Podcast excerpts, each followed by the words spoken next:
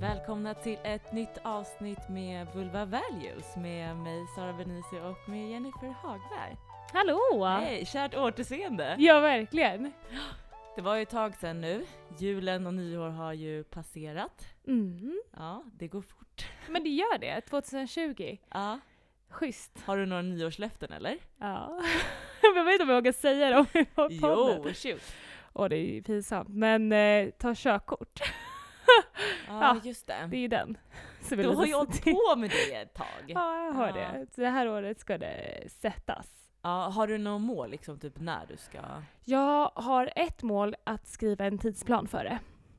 Det Mm. är det. Har du gjort det? Nej, Nej. Det du... får komma senare. Men jag Ja. tänker att det ska inte vara i sista sekund utan eh, jag och min eh, pojkvän tänkte, han har inte heller körkort, han är lika gammal som jag så det är skönt. Eh, men han har däremot inte haft några lektioner och kört upp så, som jag har hållit på. Men vi tänkte fara iväg till någon stad. Men du, så du kanske ska överköra med mig då? Åh, kan du ge lektioner? Ja, fast jag måste gå den här kursen i och för sig. Ja, Men eh, jag har ju haft körkort så pass länge att jag kan ge.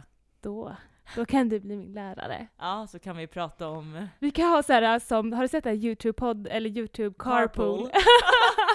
Fast Så vi vi bjuder in poddar. gäster i bilen. Ja, Ja, det vore ganska det häftigt. vore det. Mm. Medan jag övningskör. Vi båda har ju sagt upp oss, vad hände? Jag vet inte. Jag eh, behövde ny mark. Ja, Skönt. ja. Nej men så här var det, du sa ju upp dig i, precis innan jul och sen typ två veckor senare så gjorde jag också det. Ja. Ja, men vi båda har ju jobbat ganska länge inom primärvården. Mm, verkligen. Vad gick dina tankar då när du... När jag sa upp mig. Ja. Ja. Jag visste ju att jag eh, skulle göra min masteruppsats nu i år och tidigare har jag eh, tagit tjänstledigt när jag ska skriva uppsats. Men den här gången blev jag kaxig och sa upp mig. Jag tänkte jag behöver se lite nya grejer och att man måste våga testa lite nytt. Jag är så bekväm liksom av mig annars att vänta på att något ska komma till mig. Men nu behöver jag ta action själv, så kände jag. Alltså jag blir så inspirerad av dig att du säger upp dig sådär utan egentligen att säga ja, Ja, nu var gör jag det bara. Ja, Jag blev ganska chockad. ja mina Eh. vänner också. Eh, Jag däremot hade ju ett jobberbjudande Ja. så jag var ganska, Det var Eh, inte... jag var ganska safe, Ja. eller är ganska safe. Ehm, och jag ska ju egentligen byta inriktning helt. Jag ska ju jobba med, jag ska vara hälsocoach egentligen. Roligt. Ja. Jag är avundsjuk. Ja, så jag kommer jobba lite mer med det friska och aktiva nu på olika företag. Så jag är riktigt peppad, börjar i mars. Ja, vad kul. Mm. Men du håller ju kvar och du ska ju jobba lite på annat håll. Jag kommer nog hålla två, tre klinikdagar i veckan där jag jobbar som primärvård. Mm. Eh, tar emot patienter från olika håll. Eh, mest eh, inriktat mot kvinnohälsa då. Eh, trycket har ju faktiskt ökat måste jag säga under jul och nyår. Eh, med förfrågningar på att komma som auskultation och patientfall som skickas över. Så det, är, det känns sorgligt att stoppa för det. Utan det vill jag kunna hålla kvar. Ja. Det Oj. behövs. Ja, och jag ska ju fortfarande också jobba som fysioterapeut. Det, det känner jag Mm. att det skulle jag inte kunna. Nej men gud, sidan. de här kunskaperna, de vill man ju ha värde av. De Ja. vill man ju praktisera. Ja. Men inte kanske... eh, Ja, nu har vi hållit på med in och utverksamhet eh, fem år plus liksom. Det är lite... Ja, någon Nej, men jag tror det är nyttigt att, att, byta, byta lite arbetsuppgifter och byta miljö. Jag tror alla mår bra av det. Ja. Man brukar ju säga att man ska byta runt fyra fem år, så det tänker jag att det var läge. Det var väl det som kändes då i kroppen liksom. Ja. Mm. Ja, men det blir spännande. Mm. Jag ser fram emot det. Under den här tiden har ju podcasten legat lite på is. Vi känner kanske att båda vi har behövt smälta våra beslut i livet och tagit lite extra julledighet där. Mm. Skönt och välbehövt. Ja. Ja. Och Har du nu- haft det bra? Otroligt. Lång ledighet och studieuppehåll. Hade ju faktiskt en helg mellan mina terminer som jag inte hade någon uppgift kvar. Men det var bara en helg. Så Ah. trots mycket ledighet så hade jag mycket skolarbeten. Men eh, nu är det på gång igen då. Men det var skönt. Ja. Det var behövligt att bara få plugga och det var, måste jag i ärlighetens namn säga att jag chillade väldigt hårt med också. Hur var din ledighet? Ja men det var bra, jag åkte lite skidor och, och var aktiv och, och spelade hockey. Ja men du vet, göra sådana där grejer som man inte kanske orkar andra gånger. Och Spela där gjorde- badminton, padeltennis. I Ja. Stockholm? Nej. Ja, i skidor åkte jag ju, det var uppe i Dalarna men allting annat var ju varit i Stockholm. Ja. Så jag har typ gjort det mesta av aktiviteterna man kan göra och tränat. Ja, jag har verkligen saknat eh, snö och is. Så det är skönt. Ja. Vilken, vilken lycka att få vara utomhus. Var det bra väder? Eller var det... Nej, jag var ju tråk? borta i Dalarna precis där över jul så det var ju ganska dåligt med snö så vi var ju tvungna att åka lite upp mot Sälen för att få lite snö men Var det sol och blå himmel och så? nej, nej, det var ju ganska grått. Så lyxigt fick ni inte? Nej. Nej. Men, ja, ja. Det är vad det är. Alltså. Det är vad det är. Men nu ska vi ju gå till dagens ämne. Och det var ju ganska intressant för att det var, var ju kanske en, en vecka sedan som jag sitter ju alltid och kollar på Nyhetsmorgon på morgonen. Jag äter min frukost där vid sju. Eh, och då är det ju det är en eh, kvart, tio minuter som det är nyheter. Och då satt jag där och sen så och drack mitt te och åt min, och min gröt. Och sen så bara hmm, så kom det upp det här ämnet som vi ska prata idag om. De bara ja, och det har kommit ut en studie där, där de visar att eh, om man har tillräckligt mycket sex frekvent så, så kommer man in i menopausen senare. Mm. Och jag bara, va? Kan det här verkligen stämma? Jag, blev- jag rynkade direkt på näsan och tänkte så här, men det här låter ju, det här låter ju konstigt. Ja. Men tänkte inte så mycket mer på det, jag gick till jobbet, pratade med Det var typ det första jag tog upp med Ja, dig. Jag bara ja. Jennifer, Jennifer, eh, har du hört om det här? Och då hade, vad sa, då hade din pojkvän sagt någonting om det här Ja, också. han hade ju sagt det. Han bara du, det var på nyheterna. För han vet att jag intresserar mig för eh, klimakter kli- klimakteriet. Så hade han sagt det. det sa, de sa något om att sex, om man har mycket sex så får man eh, menopaus senare. Jag bara, men det där stämmer inte, så jag var skitlack, morgonhumör. Och så kom du och sa det, jag, bara, vad fan är det här för jävla studie? För det hade ju varit både på nyheterna och morgonstudion. Eh, och Aftonbladet och allt, Alltså, alla typ... Eh, Det har lyfts, och CNN och allting. Ja, det är verkligen blivit lite, om, om man Storm. Ja, vi tycker nog att det är en storm för att vi är intresserade av det här ämnet. Men eh, andra kanske inte lägger riktigt på... Alltså vi har, jag har ju, vi har ju verkligen varit och Vi googlat. hajade upp det här. Mm. Ja, och det är, finns ju, det står ju lite överallt i olika dagstidningar. Ja. Ehm, så då börjar jag tänka så här: okej, jag måste ha studien. Eh, Aftonbladet och så vidare, de där tidningar, de länkar ju inte till studierna. Vilket gör mig så irriterad. De, de skriver ju inte ens ut typ vilken författare, de skriver bara ja ah, men typ det här Forskning universitetet. visar. Man Ja, eller att det var på det här universitetet. Ja, Ja. okej. Men det är ju inte svårt att hitta en studie, det vet man hur man gör. Men ja, med lite tid så hittar vi studien och sen börjar vi läsa igenom den och tänker så här: okej. Svårt att få en helhetsbild av den här studien, eller? Mm. Den var svår eh, tolken. Ja. Jag trodde det skulle vara lättare än vad det var. Ja, Mm. vi som artikelgranskar ganska mycket när vi, när vi pluggar så tänker jag så här: okej det här fanns inte med, det här fanns inte med. Nej men du vet, Mm. lite sådana där grejer. Men det, så kan det ju självklart vara också. Det är klart att det inte alltid är från skolexemplet. Mm. Eh, men jag tänker att idag ska vi faktiskt prata lite om, om den här studien. Stämmer det verkligen att om du har mycket sex ofta, kommer du då komma in i menopausen, alltså klimakteriet, senare? Mm. Det vore jätteintressant om det stämmer. Exakt. Titeln eh, lyder ju typ... Eh, kan jag få artikeln där då? Får vi se. Kom, eller kommer du ihåg titeln på den? Hmm. Sexual frequency is associated with age of natural menopause. Results from a study of women's health across the nation. Och the nation eh, är väl USA egentligen som det här härstammar från, eller? Kommer jag inte ihåg. För att artiklarna och populationen, det är den ju från flera olika. det är ju multikulti. Ja, men författarna som har gjort studien är ju från England. Ja men då är det väl det då. Mm. Det som är Aha, roligt, mm, mm. jag tänkte, tänkte så här, okej, eh, titel och sen okej, vad är det här för författare? Mm. Börjar man ju titta på också. Eh, Megan Arnett och eh, Ruth Mace. Ja. Och det, de hade man ju inte hört talas om förut i det här området. Vilket jag tycker är, då tänker jag så okej intressant, vad roligt att det är att det är kvinnor som engagerar sig i sådana här typen av ämnen. Mm. Och då börjar jag googla så här, okej, ja men vad, är det, har de här medicinsk bakgrund eller vad gör de för någonting? Ja, är de fysioterapeuter? Är Ja. de läkare? Psykologer?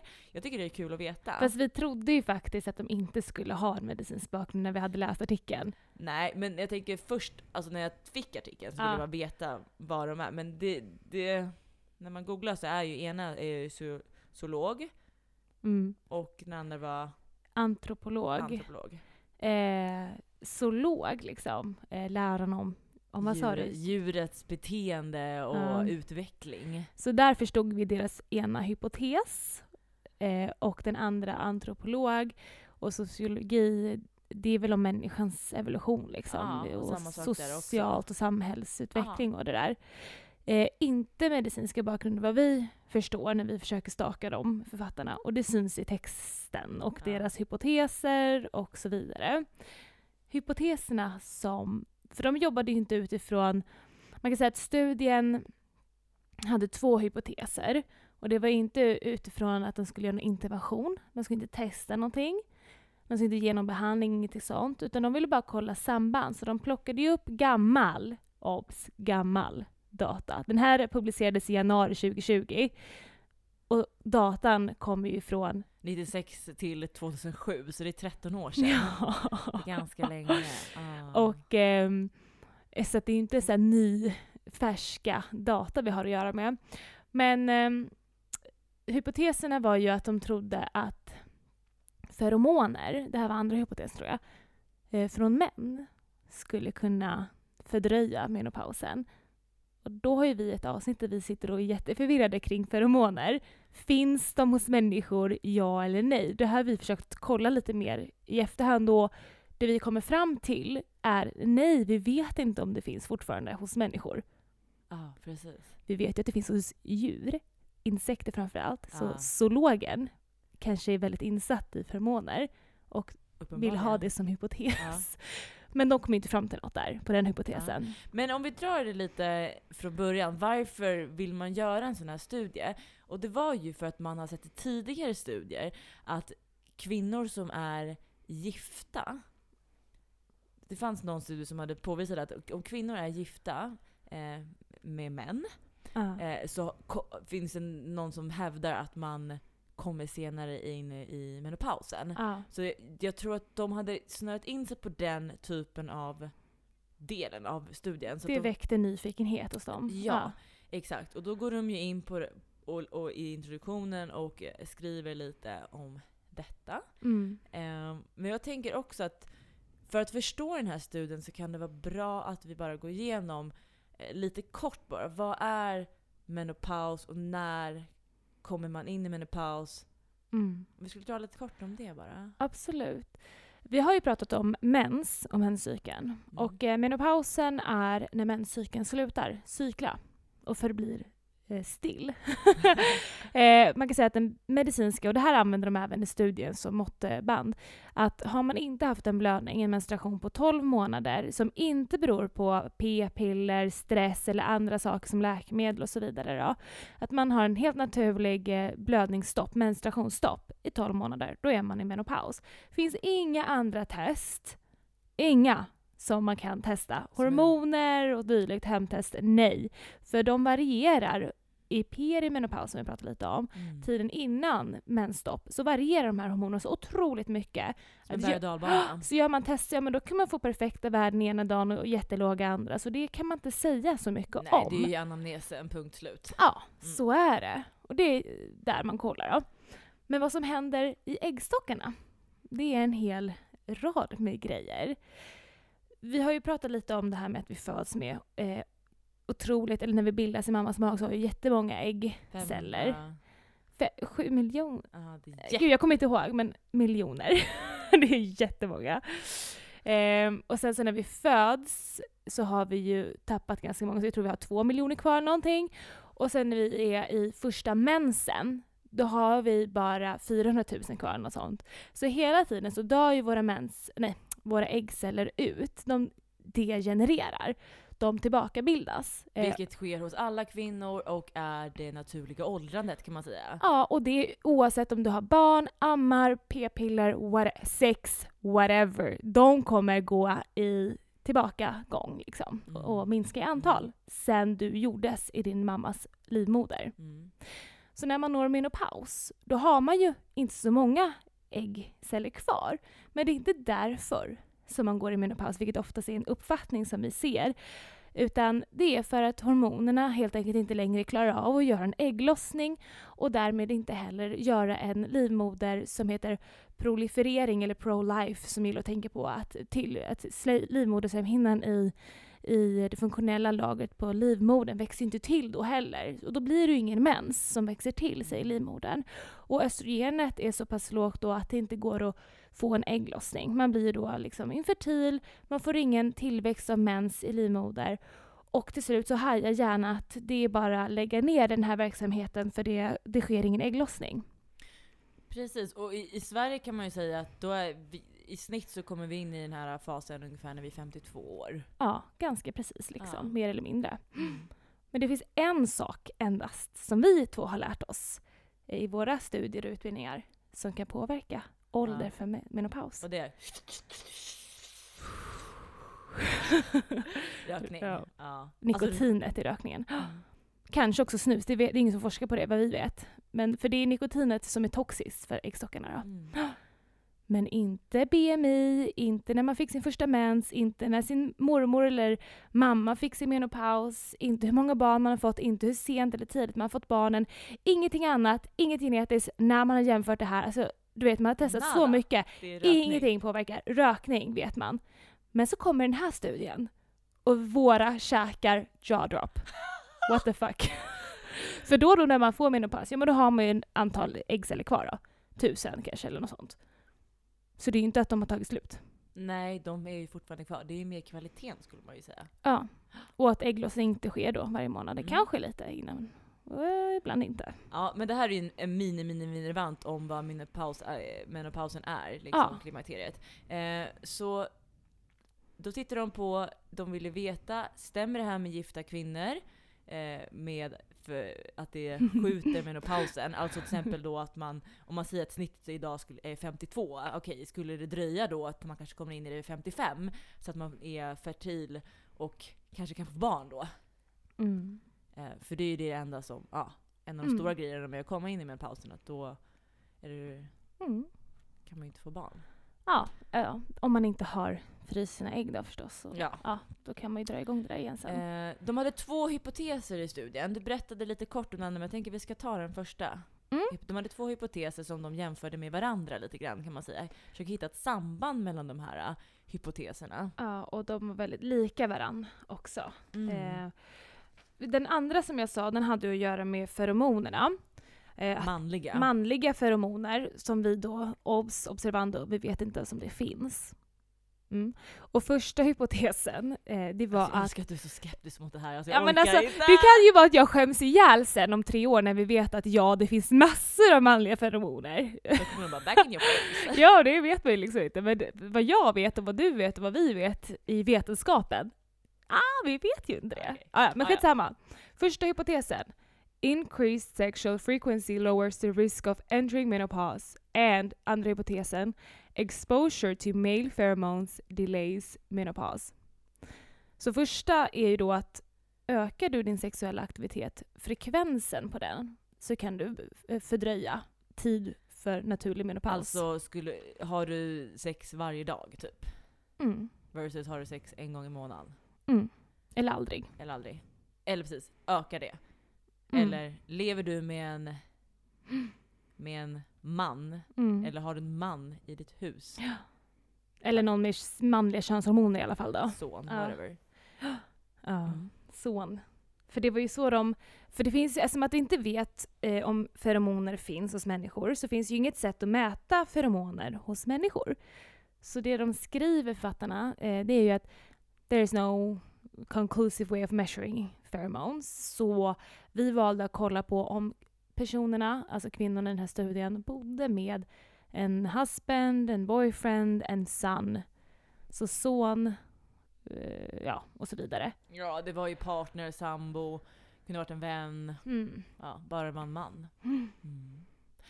Eh, I alla fall, det de gjorde var att de tittade ungefär på, de, hade, de tog data från en gammal mm. studie. Ungefär 3000 kvinnor var involverade. Mm. Eh, kvinnor från hela världen skulle man nästan säga.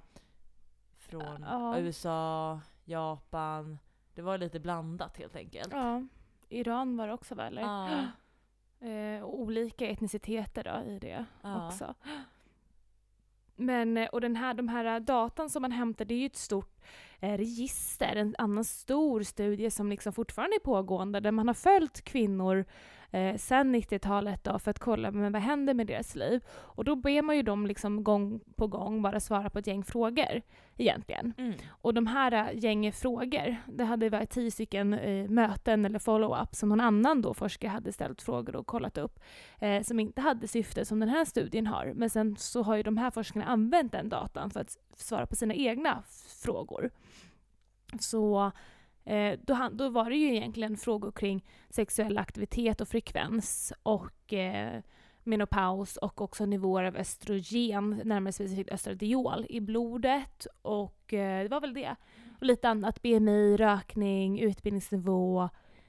Och, Gifta eller eh, inte. Ja, och allmänhälsan. Ja. Ja, som de hade kollat på. Men de här författarna, återigen, har inte träffat personerna, har inte gjort någon intervention, hämtar gammal data som finns tillgänglig helt enkelt och ställer nya frågor på den. Eh, och det här kallas ju för en eh, eh? Longitudinell cohort-studie. Kohortstudie, ja. Mm. Så de har ju inte kollat på samband. Alltså eh, causation, eh, orsakssamband. Nej. Eh, samband har de kollat på, men inte orsak. Nej, Så, ja. Det, som var lite rörigt är ju att eh, förstå deras metod. Vi fick ju läsa det några gånger. Ehm, det, så att, eh, framförallt det själva analysdelen som de hade gjort. Ja, jag fattar inte mycket Nej. alls av den faktiskt. Jag kände inte igen en enda metod i analysen som de hade. Nej. De hade någon form av regressionsmetod, men inte regressionsanalys. Och de där eh, sätten som de hade räknat på datan, den känner inte jag igen. Eh, Jag fattar faktiskt inte hur Mm. de hade beräknat. De hade konfidensintervall på 95 procent, det fattar jag ju. Eh, Vi såg inget p-värde och vi såg inget annat som liksom Så mycket säkrar det här. Nej. Men det som är intressant att veta då, eh, vad kom de fram till i den här studien? Eh, vad, vad blev svaret på de här två hypoteserna som de ställde i studien? Um, det fanns ju inget samband med feromoner. Big shocker. Nej, det var ju... Det, fet, eh, det var ju fet att glömma. Liksom. eh, däremot så... Nej, men jag ska säga, det Ja. var ju lite intressant egentligen hur, hur man mäter det, för vi pratade ju om det också. Eh, vad gör Just man det. egentligen 24 timmar om sitt dygn? ja. Eh, Okej, man kanske sover 8, man jobbar 8, Mm. eh, och då är det 16, och då har du ju 8 kvar. Eh, är du hemma, du kanske är på tunnelbanan, så att den mesta tiden kanske du inte ens är hemma i gud, ditt nej. hus med din eh, manliga Eventuella. partner. Nej. Om det var så. Nej, men liksom så här, du kanske sover snarare fem timmar, sex timmar om vi ska vara realistiska. Folk sover ju inte så bra som de borde. Sen ska ofta ha de kanske en timme resa till jobbet, så är det två timmar på resan och så jobbar de väl över lite varje dag. Så kan vi ju dra av nio då. Så 10-11 typ borta från hemmet. Så är de duktiga så går de åtminstone och tränar kanske en timme, men då tar ju det tre timmar för att resa dit och byta om och sådär. Så jag menar den lilla tiden, då? ja det är inte så mycket liksom. Knappt åtta timmar kanske. Nej, och så har du det fem dagar i veckan, men två har du liksom. Men då kanske du liksom ska träffa familj, släkt och vänner. Men så här, okej, om du bor med en partner som är av manligt kön och utsänder då eventuella feromoner. Du kanske jobbar jättenära manliga kollegor. Mm. Och sen går Hur du och tränar med manliga Ja. gymmare liksom, som svettas Men- massa sexhormoner. Whatever, det här stämmer ju inte. Så vi stryker bara streck över det här. Den hypotesen var ju Ja. bara korkad. Men det de hävdar då, tänker jag, med den första hypoteten, hypotesen, Ja. var det då att de hade hittat de hävdar ju att de har de hittat det. hävdar, de hävdar att de har hittat en liten, Samband. litet samband med att man skulle kunna förskjuta eh, menopausen, inte, de sa aldrig hur mycket. Det är det jag säger. Alltså, du, jag tänker på det nu, jag bara, vi har ju inga siffror på när de fick menopaus då. Alltså, vi har ju lite så här, eh, generella siffror, men vi ja, har det inte var ungefär, det står ju att ja, snittålder. snittåldern som kom in i menopausen var ungefär eh, 52. 52%, men det var hälften av de här 3000, så 1500. Eh, de andra kom ju in Vänta, då... vad snackar Jaha, nej. Alltså 52 års ålder Ja. var 45% av dem. Ja, Ja, precis. Så mindre än hälften hade kommit in i menopaus då. ja. För de rekryterade ju bara kvinnor mellan, eller rekrytera, de kollade på kvinnor mellan 42 år till 52 år. Och då säger du och jag så här, men hallå, om man ska kunna se ifall menopausen förskjuts, då kan man inte sluta kolla vid 52. För då är då snittet är normal menopaus är ändå upp till 58. Så vi behöver Vad händer resterande sex år Ja, då? vi behöver inkludera 60-plussare för att se om vi har skjutit på menopausen. Ah. Ja. Men då var det ju bara 45% av de här 3000 kvinnorna som hade kommit till menopaus i den här studien. Så det var ju under hälften av de rekryterade. Ja. Och att säga något på det tycker jag är lite tomt. Mm. Jag tyckte också att de, eh, ja men alltså det här med att kolla på deras levnadsvanor, det var ju 60% som rökte, eh, genomsnittet BMI var eh, 27, så var högt BMI. Mm. ehm, så att, ehm, 50% var av kaukasisk eh, etnicitet. Så hälften var ju... ja. Men eh, förstår du hur, hur vad, vad fick de för resultat? Alltså, men, förstår du ja. exakta siffror? Nej, alltså jag förstår ju, jag förstår ju att de snittade ungefär så här på sex, hur ofta de hade sex och det, det är ganska tydligt. Men det jag inte fattar, jag ser inga samband då, analyser mellan hur ofta måste du ha sex och vilken ålder kommer du då i menopaus? Det kan vi säga är att eh, snitt, snittet på, på sexet var ju en gång i veckan. Ja, då, det är ungefär 64% av dem hade men, men, weekly. men, men, men, det intressanta var ju att det behövde ju inte vara Just det! Det kunde vara onani, det kunde vara oralsex, det kunde vara penetration. Omslutande, Ja. omslutande sex. Ja. Så det, det menar de då också att eh, det behövde inte vara att du, att du hade en partner att göra med utan du kunde göra det själv. Att det då skulle stimulera då vaginan och äggstockarna till en bättre... Eh, ja, och hjärnan i så fall. ja, liksom. hormonellt då också. Mm, mm. Mm. Ja, hypo- alltså varför de för- hur de förklarade sitt... Resultatet var ju ja, har du sex minst en gång i veckan så kan du senare lägga menopaus. Högst oklart hur starkt det sambandet var. Högst oklart hur mycket du senare lägger den. Eh, minus på dem för de säger risk of getting menopause. Alltså att det skulle sänka din risk för att få Ja, menopaus. som att klimakteriet skulle vara en sjukdom. Ja, det är Nej, ju bara nej, såhär, nej, vad fan snackar de om liksom? Nej, för fan. Men eh, det var det de kom fram till. Men de såg inget samband på det att om du är gift, sambo, särbo, singel, det spelar ingen roll alls. Eller hur du hade ditt eh, sex. Och sex, typ, spelar ingen roll. Så det där med feromoner, det strök de ju. Ja. Typ av sex spelar ingen roll. Men om du gör något sexuell aktivitet med dig själv eller andra minst en gång i veckan så kan du, oklart hur mycket, senare lägga en menopaus.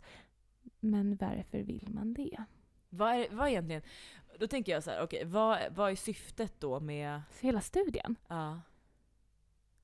Varför ska man se? Du är inte ens fertil.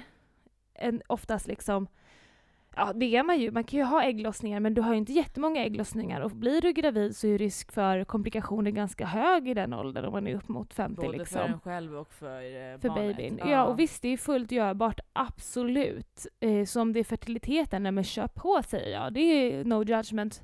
Det är bara att Och köra. egentligen vad spelar för roll om du kommer in ett eller två år? Ja. Ja, men är det viktigt, visst, kör på. Men eh, vi kanske inte behöver eh, liksom, skräckinjagande... Nej men att- vill man inte skapa debatt? Eller? Jo. Precis som vi gör att vi sitter och pratar om det här. Ja. Jag tänker så här: okej, vad händer med de som är ensamstående?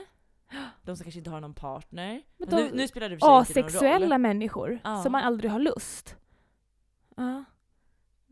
Vad säger, du, vad säger du med syftet då? Eh, med studien. Ja. Jag tycker att... Eh, alltså förlåt Du blev ju väldigt mig. upprörd. Ja, men först blev jag chockad. För jag tänkte så nej det där kan inte bara stämma. Det kan bara inte göra det. Och när jag tänker teoretiskt på det, hur fan kan äggstockar, hjärnans hypofys och hypotalamus känna att jag har någon... Ja, det är klart de känner att jag har en orgasm eller att jag får lubrikation och blir liksom kåt, men men hur kan det? För det har ju liksom inget att göra med mina hormonnivåer.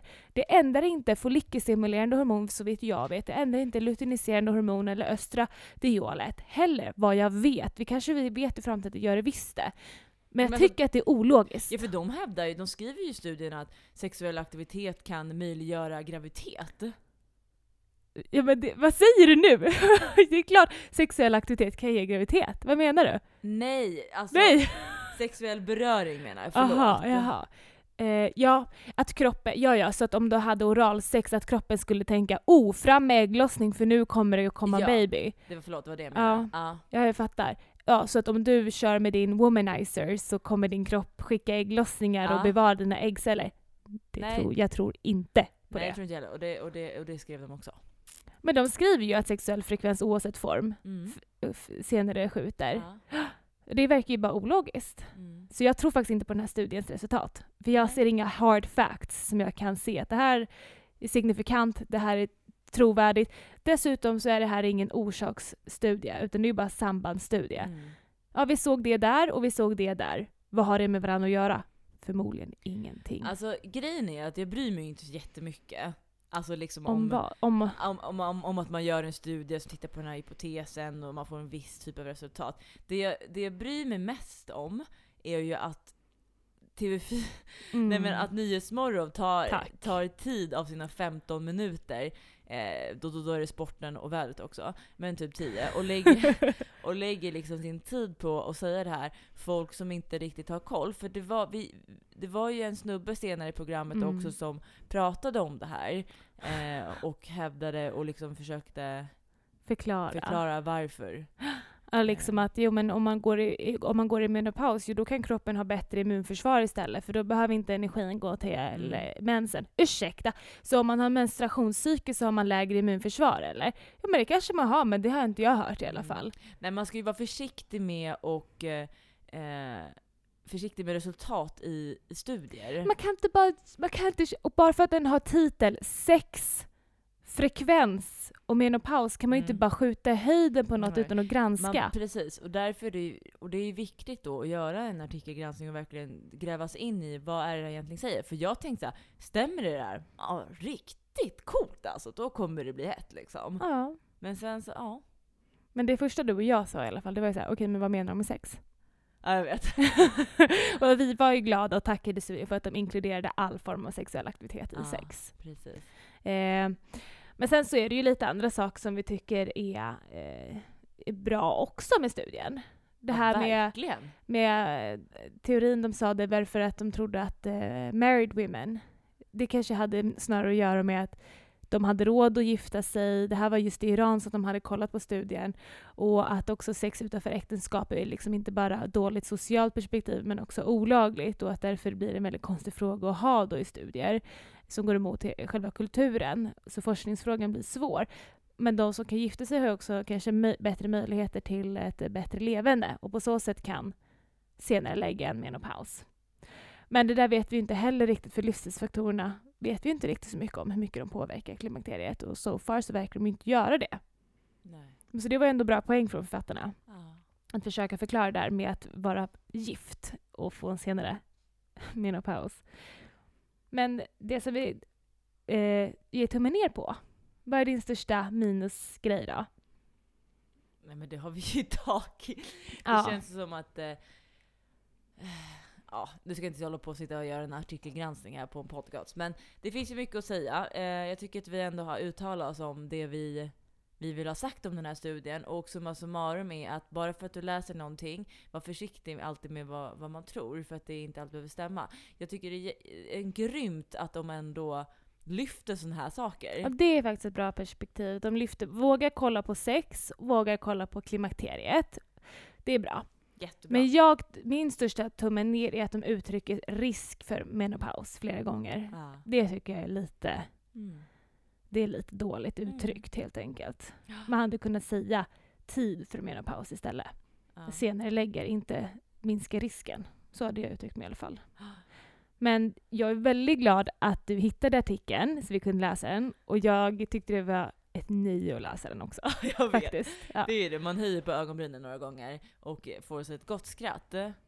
Ja. Men det känns ju med det här avsnittet där vi är verkligen igång. Och ni tänker så här: okej men vad då? Ett fysioterapeutiskt perspektiv? Ja, men så här gör man med fysioterapeuter också. Man granskar studier. Punkt. ja, och fysioterapi är jätteviktigt för kvinnor i klimakteriefasen. Yes. Jajamän. Vi har ju massa goda ämnen som kommer komma i höst och vi är riktigt peppade. I höst. Nej, så vår. Alltså, det, det, det är kväll och jag ska Och det är vardag. Kväll, ja precis, jag ska väl ta och cykla hem snart. Ja. Eh, men vi har, ja, jag vill inte att det ska bli höst igen. Men i vår, vi kommer ha, släppa riktigt roliga podcast. Följ oss på Instagram, sociala medier, Facebook. Mm. Eh, har du något mer att säga? Nej, jag tycker eh, it sums it up. Tack för idag. Tack för idag och vi säger ha det! Ha det gott! Ciao!